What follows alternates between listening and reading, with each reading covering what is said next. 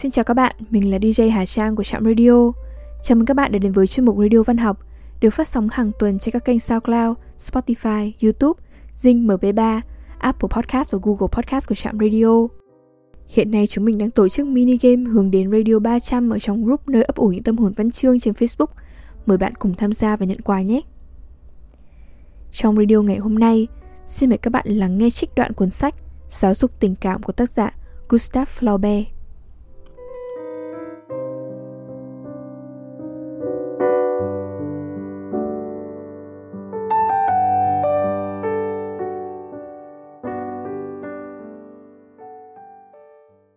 Giáo dục tình cảm Phần 1 1 Ngày 15 tháng 9 năm 1840, quãng 6 giờ sáng, tàu thành phố Montero sắp khởi hành, cuồn cuộn nhà khói trước bến Saint Bernard. Nhiều người tới, thở không ra hơi, nào thùng, nào dây cáp, nào những giỏ áo quần vương lối đi lại. Thủy thủ chẳng trả lời ai, mọi người va phải nhau. Các kiện hàng được cẩu lên giữa hai vòm che chắn bánh xe guồng và sự ồn ào nhòa trong tiếng rì rầm của hơi nước, thoát ra qua những lá tôn, bao trùm hết thảy dưới làn mây trắng mờ. Trong khi ở phía trước, chuông reo không dứt. Cuối cùng tàu khởi hành, và hai bờ sông với những kho hàng, công trường, nhà máy, lướt nhanh như hai dải băng lớn được trải ra. Một chàng trai 18 tuổi, tóc dài, tay cắp cuốn sổ phác họa, vẫn đứng lặng gần bánh lái qua màn sương, anh ngắm những tháp chuông, những lâu đài dinh thự mình không biết tên. Rồi anh nhìn bao quát lần cuối, đạo Saint Louis, đạo Cité, nhà thờ Đức Bà. Và phút chốc, Paris khuất dạng, anh thở dài thật sâu. Chàng Frederick Moreau vừa đỗ tú tài, đang trở về Nozen trên sông Sen. Anh sẽ phải thẫn thờ uể oải hai tháng ở đây, trước khi đi học luật. Mẹ anh, với số tiền không thể không chi, đã cử anh đến Le Havre thăm một ông bác mà bà hy vọng anh sẽ được thừa kế. Anh vừa từ đó ra về hôm trước và tự đền bù việc không thể ở lại thủ đô bằng cách quay về tỉnh nhà theo con đường dài nhất. Cảnh huyên náo dịu đi, ai đã về chỗ nấy. Vài người đứng sưởi quanh máy tàu và ống khói phun trỏm khói đen với tiếng phỉ phò nhịp nhàng chậm rãi. Những giọt sương nho nhỏ rơi xuống các ống đồng. Bong tàu lay động do sức rung khẽ bên trong và hai bánh xe guồng xoay nhanh, khua động nước. Hai bên bờ sông là những bãi cát. Ta gặp những bè gỗ dập sờn theo sóng cuộn, hoặc trong con thuyền không buồm, một người ngồi buông câu. Rồi những dải sương mù bàng làng tan đi, vầng dương xuất hiện, quả đồi xuôi theo mé phải dòng sen sắp xuống dần. Một đồi khác nhô lên, gần hơn, trên bờ bên kia. Đồi phủ đầy cây cối xen giữa những ngôi nhà thấp lợp mái kiểu Ý, các nhà có những mảnh vườn thoai thoại ngăn bằng những bức tường mới, những hàng rào song sắt, thảm cỏ, nhà kính và những chậu phong lữ thảo. Cách quãng đều đặn trên sân hiên nơi có thể đứng tựa khủ tay. Nhiều người nhìn thấy những cơ ngơi đỏm dáng thật yên tĩnh kia, áo ước được làm chủ nhân, để sống ở đó cho đến cuối đời. Với một phòng chơi bia vừa ý, một con tàu nhỏ, một người vợ hay một mộng mơ nào khác. Thú vui thật mới mẻ của một chuyến du ngoạn đường thủy khiến người ta dễ thổ lộ tâm tình. Những tay ưa bỡn cợt đã bắt đầu bông đùa. Nhiều người ca hát. Họ vui vẻ. Những ly nhỏ rượu mùi được rót ra. Frederick nghĩ đến căn phòng mình sẽ ở tại nơi kia, đến đề cương một vở kịch, đến những đề tài hội họa, đến những say đắm mai sau. Anh thấy hạnh phúc mà tâm hồn ưu tú của mình đáng được hưởng mãi chưa tới. Anh tự ngâm cho mình những vần thơ buồn, anh dạo bước trên bong. Anh tiến đến tận mũi tàu, phía có chuông. Rồi, giữa một nhóm hành khách và thủy thủ, anh nhìn thấy một quý ông đang vừa tán tỉnh một cô gái quê, vừa mân mê cây thập ác bằng vàng cô đeo trước ngực. Đó là một tay vạm vỡ chạc tứ tuần, tóc xoăn tít. Thân hình cường tráng của ông ta căng đầy tấm áo ngoài bằng nhung đen, hai hạt bích ngọc lấp lánh trên áo sơ mi vải bông mềm mịn và chiếc quần trắng rộng buông xuống đôi giày ống lạ lùng màu đỏ bằng da thuộc Nga, tô điểm những hình vẽ xanh lam. Sự hiện diện của Frederick chẳng làm phiền ông ta. Nhiều lần ông ta quay về phía anh, nháy mắt với anh. Sau đó ông ta đãi xì gà tất cả những ai vây quanh mình. Nhưng có lẽ chán đám người này, ông ta ra đứng ở chỗ xa hơn. Frederick đi theo ông ta. Chuyện trò ban đầu là về các loại thuốc lá, rồi rất tự nhiên về phụ nữ. Quý ông đi giày ống đỏ khuyên nhủ chàng trai. Ông ta trình bày các lý thuyết, kể lại các giai thoại, tự nêu mình làm gương, nói ra tất cả những điều này bằng giọng cha chú hiền từ, dạy hư xui dại một cách hồn nhiên tức cười. Ông ta theo phái Cộng Hòa. Ông đã từng du lịch. Ông biết nội tình các nhà hát, các tiệm ăn, các tòa báo và tất cả những nghệ sĩ nổi danh mà ông thân mật gọi bằng tên riêng. Chẳng mấy chốc, Frederick thổ lộ về ông ta những dự định của mình. Ông ta cổ vũ những dự định ấy. Nhưng ông ta cũng dừng lời để quan sát ống khói, rồi lẩm bẩm rất nhanh một phép tính dài, nhằm biết được mỗi nhát bơm chừng ấy lần một phút phải ngần nầy, vân vân. Và tìm ra tổng số rồi, ông bèn tán thưởng phong cảnh. Ông bảo mình hạnh phúc được thoát khỏi công việc. Frederick thấy có phần coi trọng ông ta và không cưỡng lại mong muốn được biết danh tính. Người lạ đáp thẳng một lẻo: Jacques Anu, chủ hãng nghệ thuật công nghiệp, đại độ Montmartre. Một gia nhân đội mũ lưỡi chai viền nẹp vàng đến bảo ông ta. Ông chủ xuống được không ạ? Cô chủ đang khóc. Ông ta rời đi. Nghệ thuật công nghiệp là một doanh nghiệp lai tạp, bao gồm một tờ báo về hội họa và một cửa hàng tranh. Frederick đã thấy danh hiệu này nhiều lần ở chỗ bày hàng của hiệu sách quê hương, trên những tờ quảng cáo to đùng có cái tên Jacques Anno trường giao ai vệ. Ánh nắng dọi thẳng xuống, làm sáng loáng những chốt sắt quanh các cột buồm, những mảng lan can và mặt nước. Ở mũi tàu nước sẽ thành hai luồng, chạy ra cho đến ven các đồng cỏ. Ở mỗi khúc quanh của dòng sông lại thấy vẫn những hàng bạch dương san sát màu xanh nhạt. Miền quê vắng ngắt. Trên trời có những áng mây trắng nhỏ ngừng trôi và nỗi buồn chán mơ hồ phảng phất như khiến con tàu vận hành uể oải và dáng vẻ các hành khách càng thêm tầm thường vô nghĩa. Ngoại trừ mấy nhà trường giả ở hạng nhất còn là thợ thuyền, những người bán hàng cùng vợ con. Vì bấy giờ thiên hạ có thói quen ăn vận nhếch nhác khi đi đây đi đó, nên hầu như hết thảy đều đội mũ tròn cũ kỹ kiểu Hy Lạp hoặc mũ bạc màu, mặc áo lễ đen xoàng xĩnh, sờn mòn vì cọ sát với bản giấy, hoặc áo choàng có khuy bung lớp bọc ngoài do đã phục dịch quá lâu tại cửa hiệu. Đây đó, chiếc xi lê của bé nào đấy để lộ một sơ mi vải trúc bâu, váy bẩn cà phê, những ghim bằng vàng dạ gà những cà vạt tạ tơi, những giải đai buộc những đôi giày vải thô. Hai hoặc ba tên vô lại cầm gậy trúc có dải da bện trang trí đang liếc ngang liếc dọc. Còn những ông bố là chủ gia đình dương to mắt, hỏi han. Họ đứng mà chuyện trò, hoặc ngồi trồm hổm trên hành lý, số khác nằm ngủ ở các xó xỉnh, nhiều người đang ăn. Bong tẩu nhấp nhúa vì vỏ hồ đào, đồ mậu xì gà, vỏ quả lê, những mảnh vụn từ thịt thả mang theo trong gói giấy. Ba người thợ làm đồ gỗ, mặc áo choàng lao động, đứng lì trước quán ăn. Một nhạc công thụ cầm áo quần rách dưới tựa khủ tay và đàn nghỉ ngơi. Từng lúc từng lúc nghe thấy tiếng than đá trong lò, tiếng nói ồn ào, tiếng cười.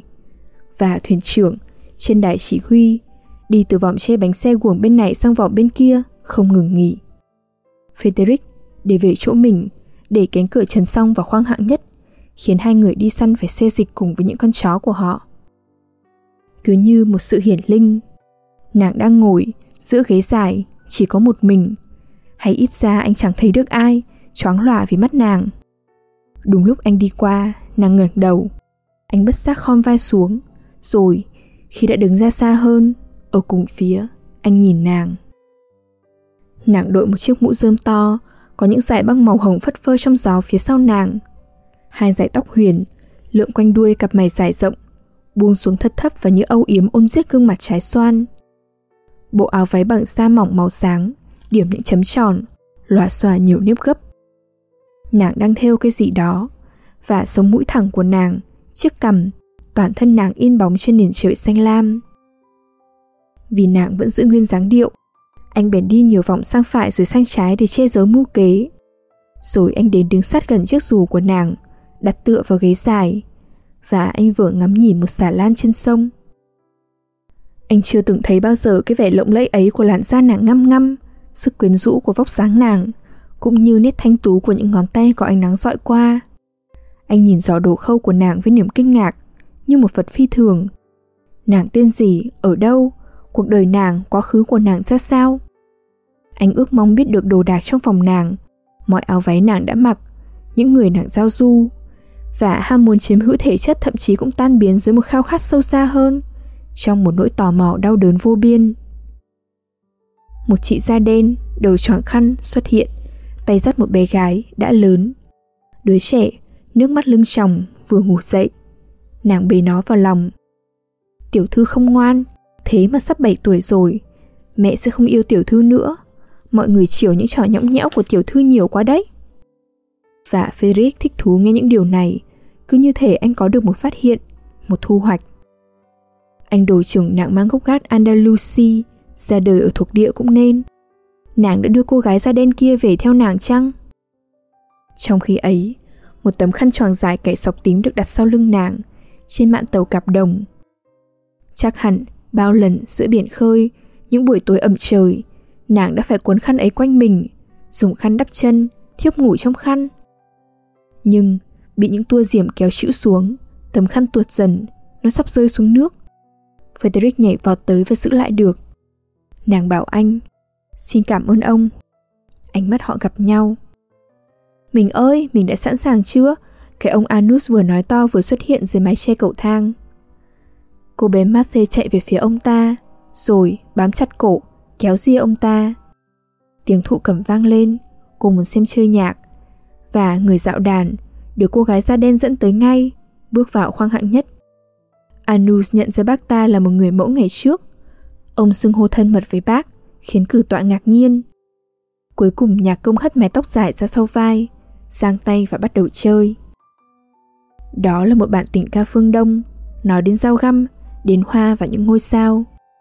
Người đàn ông rách dưới hát những điều này bằng một giọng chua cay. Tiếng máy tẩu ngắt sai nhịp giai điệu Bác gảy mạnh hơn, dây đàn rung lên và âm thanh sang sảng dường như nức nở, tựa tiếng thang van của một tình yêu ngạo mạn và thất bại. Hai bên bờ sông, rừng cây nghiêng xuống tận mép nước, một làn gió mát lướt qua. Bà Anus nhìn ra xa xăm một cách mơ hồ. Khi nhạc ngừng, nàng chớp chớp mi mắt nhiều lần, như ra khỏi một giấc mộng. Nhạc công tiến lại gần họ, khiêm nhường kính cẩn. Trong lúc Anus tìm tiền lẻ, Frederick duỗi bàn tay khép về phía chiếc mũ, rồi e thẹn mở lòng tay, đặt vào mũ một đồng louis vàng. Chẳng phải sự khoe khoang thúc đẩy anh ra ân trước mặt nàng, mà là một ý tưởng chúc phúc có nàng cùng tham dự, một niềm cảm kích gần như thành kính. Anus chỉ đường cho anh, thân tình mời anh xuống. Frederick quả quyết mình vừa ăn xong. Trái lại, anh đang đói muốn chết, vậy mà trong túi chẳng có lấy một đồng kẽm. Thế rồi, anh nghĩ rằng mình cũng có quyền như ai khác ngồi trong phòng.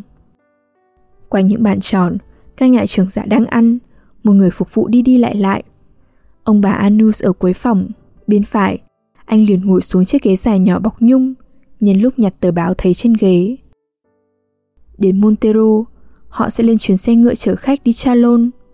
Họ sẽ sang thụy sĩ du lịch một tháng. Bà anu trách chồng nhu nhược với con.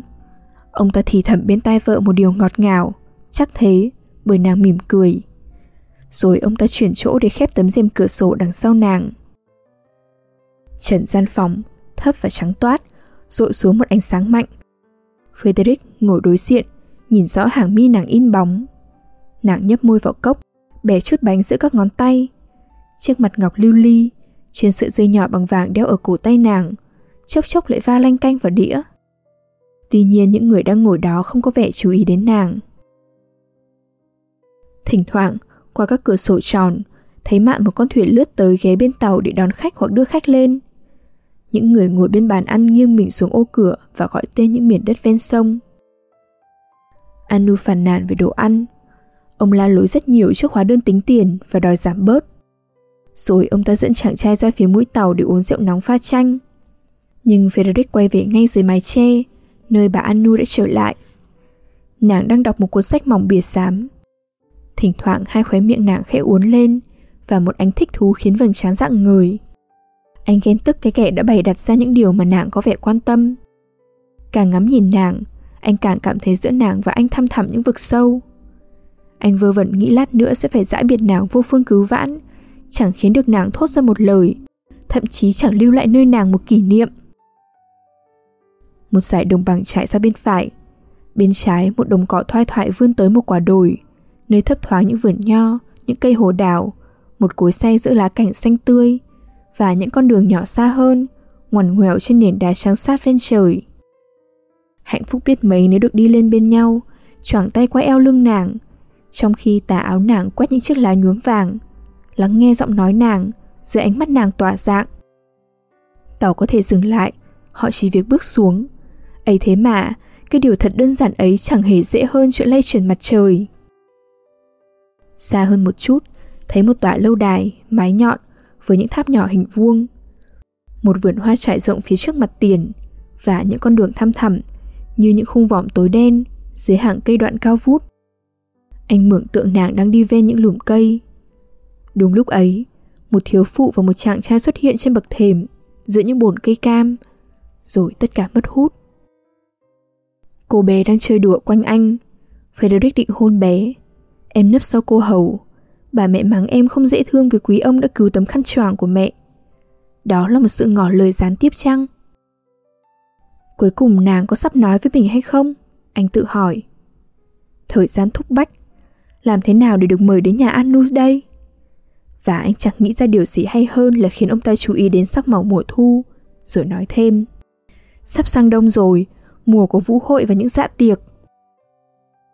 Nhưng Anus hoàn toàn bận tâm về hành lý của ông ta. Bờ biển Seville hiện ra, hai cây cầu gần lại, tàu men theo một xưởng làm thừng, rồi một dãy nhà thấp, ở bên dưới có những vạc khắc ín, những mảnh gỗ và những đứa trẻ chạy trên cát, nhào lộn xoay người như bánh xe. Frederick nhận ra một người đàn ông mặc áo nịt có tay. Anh gọi to, nhanh lên nào! Họ ghé bến, anh vất vả tìm Anu trong đám đông hành khách và ông ta siết tay anh đáp lại. Hẹn tái ngộ quý ông thân mến. Khi đã ở trên bến, Frederick ngoảnh lại. Nàng đứng gần bên bánh lái. Anh gửi cho nàng một ánh nhìn trong đó anh đã cố gắng đặt toàn bộ tâm hồn mình. Cứ như thể anh chẳng làm gì hết. Nàng vẫn im lìm bất động. Thế rồi, anh chẳng để ý đến những lời chào hỏi của gia nhân. Sao bác không đưa xe đến tận đây? Bác ta xin lỗi, Vụng về đến thế, đưa tôi tiền nào. Rồi anh vào ăn trong một quán hàng. Một khắc đồng hồ sau, anh cũng muốn như thể tình cờ bước vào sân đỗ xe ngựa chở khách.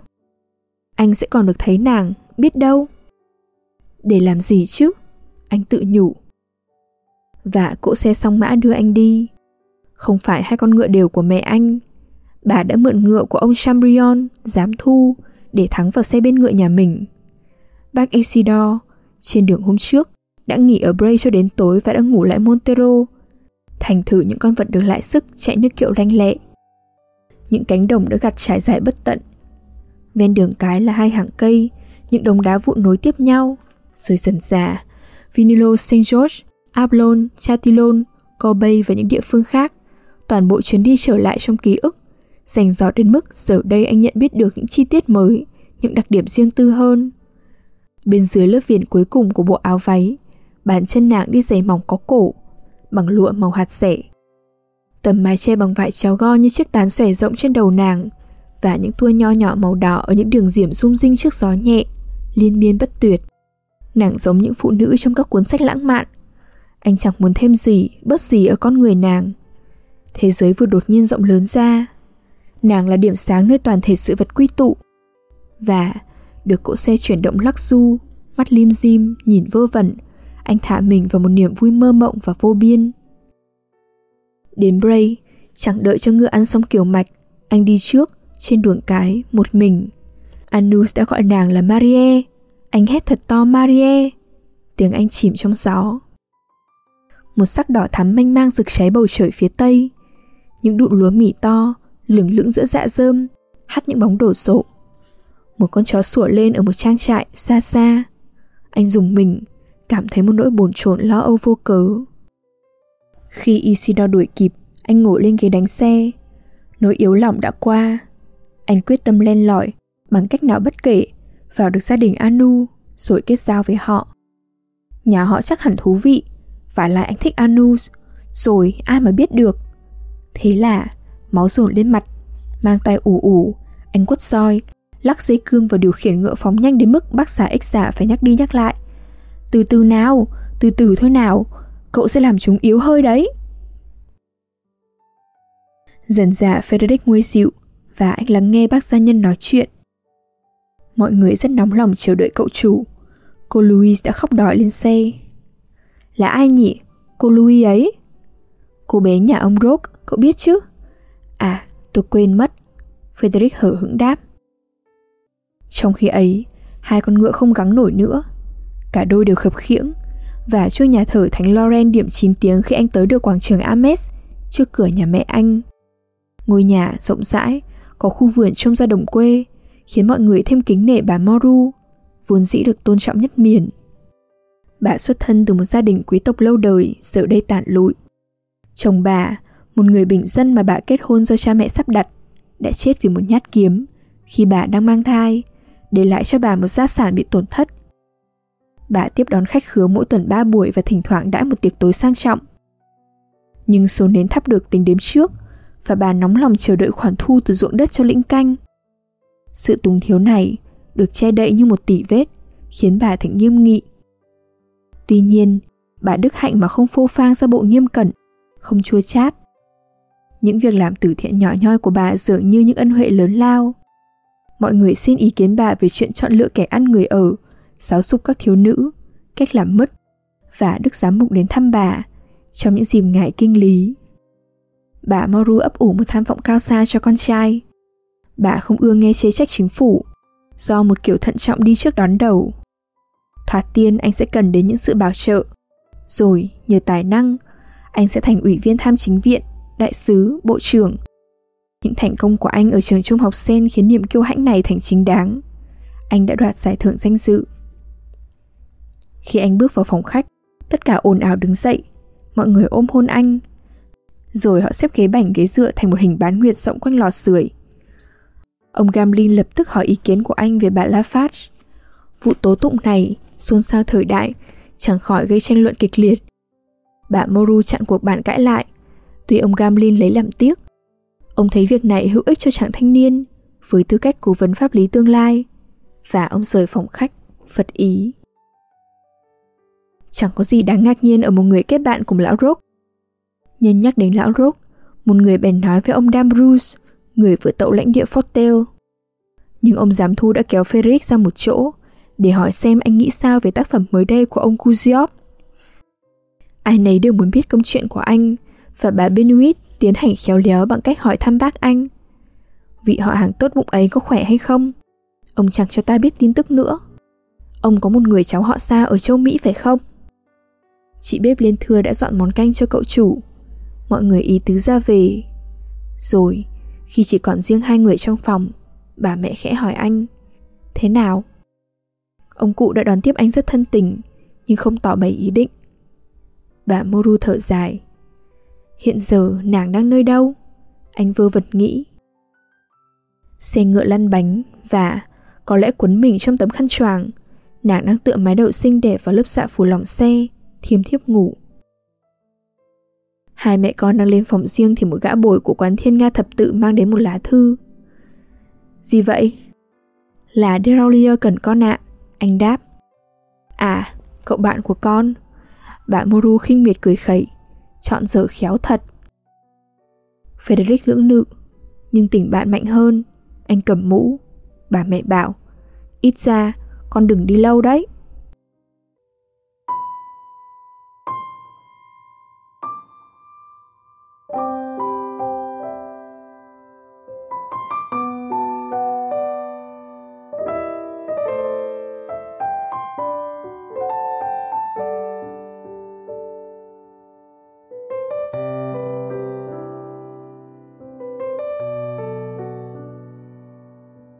Đêm đã khuya, thời lượng của chương trình đến đây là kết thúc. Xin chân thành cảm ơn các bạn thính giả đã chú ý lắng nghe. Chúc các bạn một đêm ngon giấc.